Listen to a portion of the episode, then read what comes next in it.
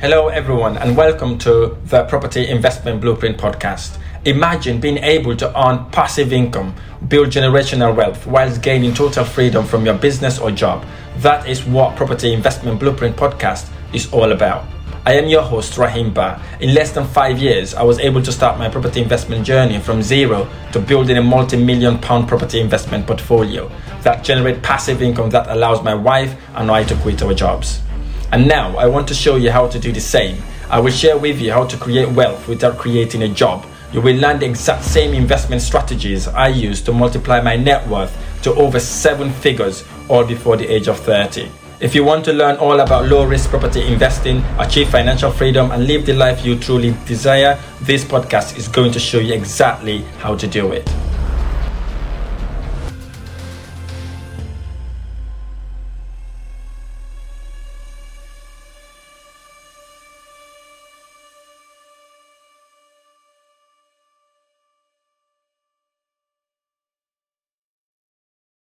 Hey guys, it's Rahim Bah. Welcome back to the channel. If you're new to the channel, smash the subscribe button because I talk about property investment, personal development and how to gain financial freedom. In this video, I'm going to share with you the recent changes on leasehold property, the reform that the government has introduced in twenty twenty-three. So I'm going to talk to you about what leasehold is, who controls the leasehold property, what are the costs that are involved, how long is the lease, and obviously what the government said about it and what you could do to mitigate any risk and obviously take advantage of the opportunity as well. This video is really, really helpful if you're looking to invest in properties, not just buying houses, but maybe you want to start looking at buying apartments as well. So if you do, this video is for you because it gets you to learn and understand exactly what you need to look for before you buy any apartment. So let's get to it. So before we get going, it's important for us to understand what leasehold is. So what is leasehold property?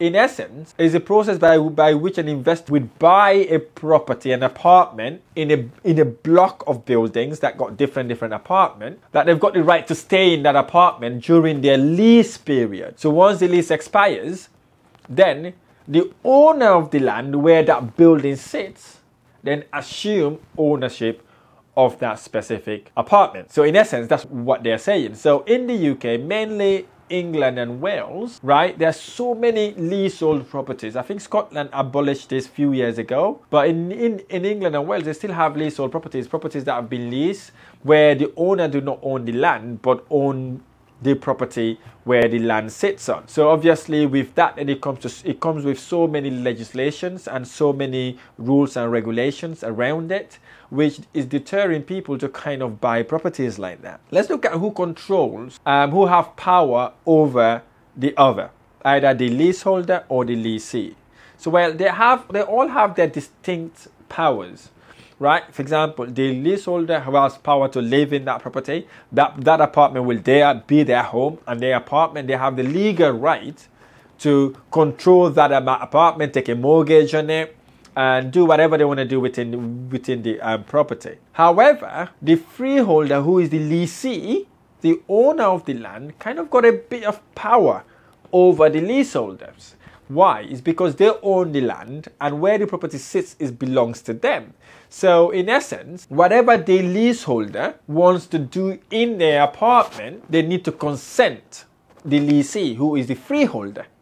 Suppose you want to renovate the property, you'd have to ask permission from the freeholder in order to be able to do the work. And usually the freeholder has a designated company that looks after that building. It could be a management agent, for example. That management agent, you'd have to contact them, say, hey, management agent, I'm looking to do X Y Z in this property. You know, I'm doing in this date, it's in, into that date. Could you kindly let other people know, or let the freeholder know? It's not like they're going to stop you from it, but they have control and power to say no. Perhaps it's going to disturb the neighbors, or they're going to find a reason to say no. okay, if they wanted to, which is rare for, the, for them to do it, but they've got the power to say no. And the freeholder also could not extend your lease, for example. Suppose your lease is about to run out, they can turn around and say, probably we know. Although there's some legislations that really give them minimal opportunity to stop that, but they could turn around and say no. So in essence, if you are a leaseholder, you've got the power, but not overarching power. The, the freeholder, who is the leasee, would always override your powers. And then obviously, that also involves some cost that you'd have to pay. Suppose you buy that apartment. In a, in a normal house, you only pay your mortgage and perhaps your building insurance, okay? That is your main core cost, which you'd have to pay, okay, if you own a property in the U K. In contrast to apartment, there are some costs also involved. The first cost that, that, that involved, which affect all properties, obviously, is your mortgage. You'd have to pay your mortgage to your lenders, your interest to your, to your lenders, okay? But when it comes to leasehold properties, you also have other costs on top of your interest or repayment that you pay when you've bought the property. The first cost that involved is what we call the ground rent. The ground rent is the rent you pay to the owner of the land. The person who owns the land literally ask you to pay rent for having your property sitting on their land. That's what we call ground rent. And the caveat behind ground rent is kind of cheap, okay? It's not an expense, maybe one hundred pounds or two hundred pounds or maybe even five hundred pounds a year. I've seen somewhere, some, some properties where the ground rent is about two thousand pounds a year. But the caveat behind it, there are some leaseholders get into contract with the freeholder where the ground rent doubles every couple of years or every five years, for example. I saw a property in Newcastle about two years ago. The investor or the owner of that property was really struggling to sell the property because there is a clause that says the ground rent doubles every five years. So obviously his ground rent was about two thousand five hundred and it was about to expire in about a year's time. So obviously in a year's time, that ground rent doubles to five thousand pounds a year. Okay, for five years, and in the next five years, that five thousand pounds also doubles. Then it goes to ten thousand pounds, and over five years, you're talking about fifteen thousand pounds. So then it becomes expensive, more expensive, and more expensive, and more expensive. That's what ground rent is basically, and that's what may happen if you were to buy a property that is a leasehold property. And the second charge is what we call service charge. Service charge is basically looking after the property, um, uh, stuff like that for um, uh, during the during your your tenure there. So should they need to do anything with the property, maybe the the um, roof or stuff like that. And your service charge usually also includes your insurance. So again, that, that that's another separate cost to pay if you bought a leasehold property. And the next cost, which again is a double whammy here, okay, is what we call the maintenance cost, okay. So the management company will charge you maintenance cost. So what is maintenance cost? They will say, okay, in case something broke on the stairs, repairs and maintenance basically, as normal. They will charge you for that, right? They will charge all the tenants, well, all the leaseholders in that building a maintenance, okay? So obviously with your service charge also, you've got your management fees there to pay as, as well. So you're talking about the outside of the building, you're talking about the exterior here.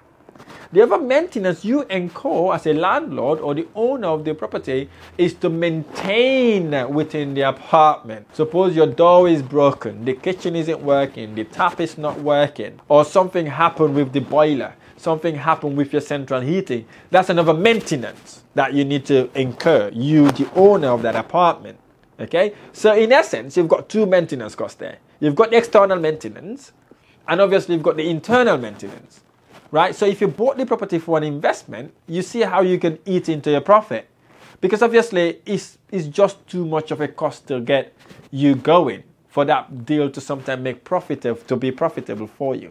So these are the costs that involve, some of the costs that, that, that involve, because each and every leasehold is different, okay? Some costs are more expensive, some has more costs, some also have some hidden costs. For example, some of the leasehold properties will not allow you to do short-term let. If you ever want to do short-term let, they can either charge you to allow you to do that, or they can prohibit you from doing it. So in essence, you, the leaseholder, do not really have control. Again, these are the things that you, you may not find out when you're buying the property because it's in the little blueprint. And if you don't read it, or your solicitor do not advise you about it, or you do not warn your solicitor to look if this thing applies to that specific property that you're buying, you may buy that property with the intention to do it as a short service accommodation, only to find out you really can't because you're not allowed to do it. And then it causes you a massive burden. So once that causes you, causes you a massive burden, guess what? You look to sell. And then obviously we all know what happened with um, Grenfell Tower, this, this, this cladding issues and all that sort of thing. And uh, normally in the, in the U K, mainly England and Wales, your lease years is kind of maybe um, one hundred twenty-five to nine hundred ninety-nine years, okay? But you rarely find nine hundred ninety-nine years because, to be honest, it's, it's, it's useless.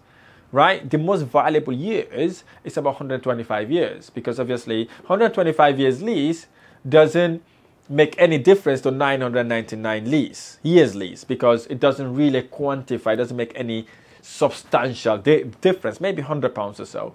But basically that's what you can get for having a leasehold property. And the other downside of, of, of buying a leasehold property also, because you've got these um, lease years, the lesser the lease, the lesser the value of your properties in most cases. Because obviously if you've got one hundred twenty-five years and the lease has gone down to eighty years, for example, the property value will not just go down in value, you'd also struggle to get lenders. Because what the lender will want, they want you to increase the lease to at least one hundred years or one hundred twenty-five years in order for them to be happy to lend you their money on that property. So these are the caveats behind buying a leasehold properties or maybe living in a leasehold property.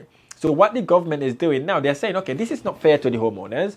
This is going to cause lots of problems and people are not investing in leasehold properties all, already and, they invest, and the government knows they have lots of foreign investment buying apartments and flats. So obviously, I don't know who lobbies them.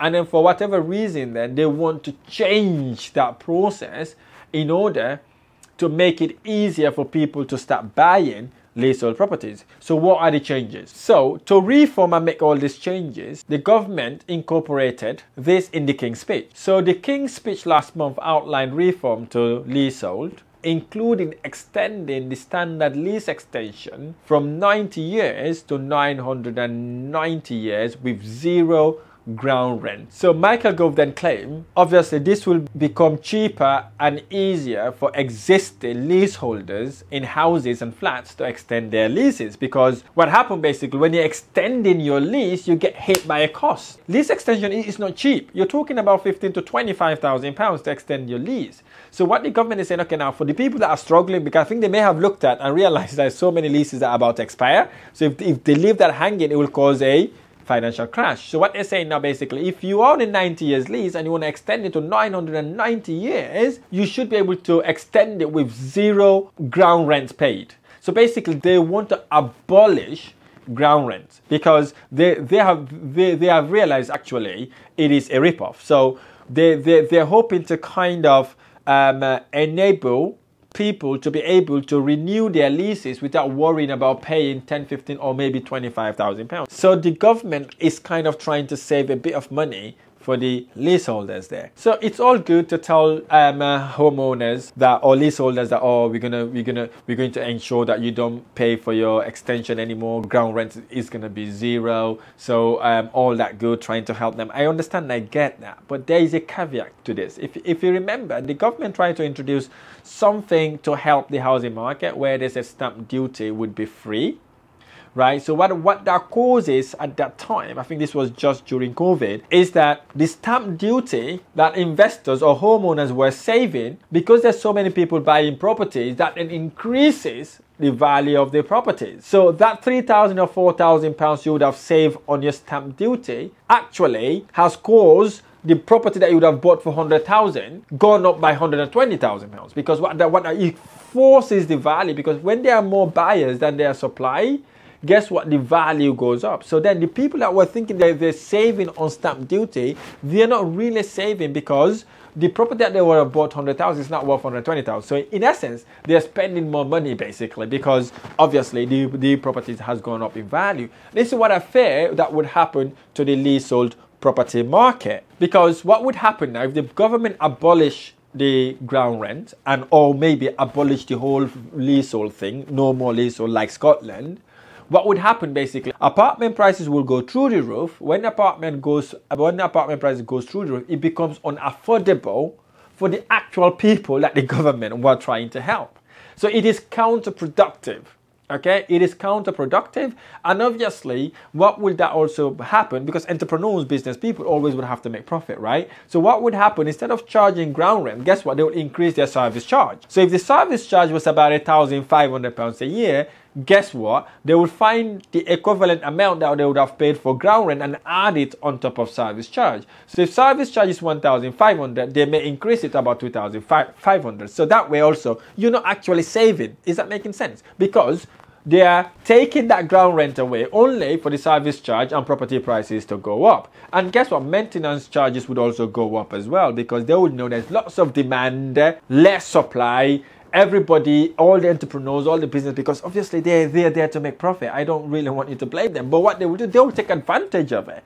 That's what happened to the property market when the, when the government introduced free stamp duty, right? Property price went skyrocket, right? The people that, that were trying to save did not save anything. So I wonder if that's not what's going to happen with the leasehold property market as well. You're going to see apartment that worth probably one hundred fifty thousand pounds, maybe going for one hundred seventy or one hundred eighty thousand pounds, because lots of people are going to start buying. Once they start buying, then obviously the apartments becomes very, very expensive. So you may be asking, Rahim, well, what is the alternative? What can I do to avoid things like that?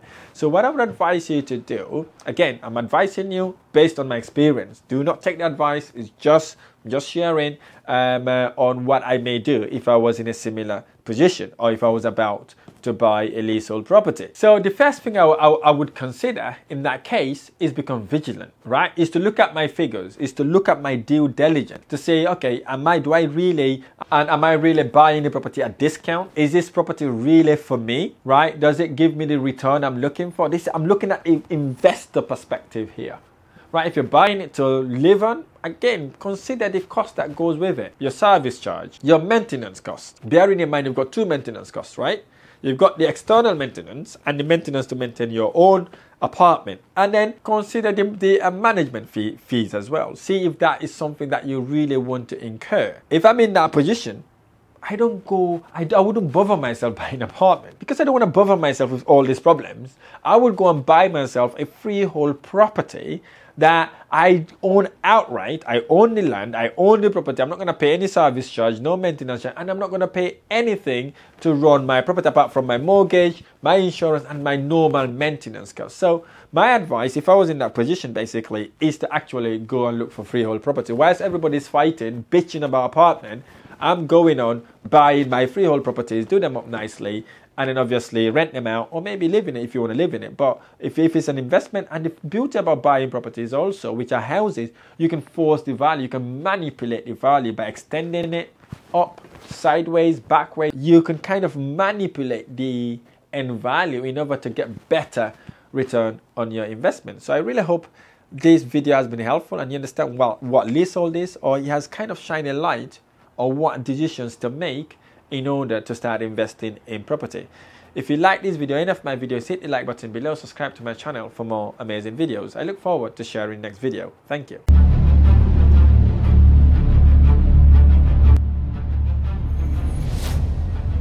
That's all for today, and thanks to our guests for sharing their property investment journey with us. It has been a truly inspirational story to me, and I hope it has been an inspiration to you too to take the leap of faith to start or scale your property investment adventure. In the meantime, if you would like to share your investment journey, I have made it really easy. Just go to rahimbah.com forward slash guest, fill out a short questionnaire to sign up, and we will get in touch. Whilst you're there, sign up for my monthly newsletter to get your property investment news and updates, or connect with me in Instagram, Facebook, LinkedIn, Rahim Bah, and TikTok, Rahim Bah one oh one. Thanks again for listening. Don't forget to smash the like button and leave me a review wherever you're listening or watching from. I shall see you next time.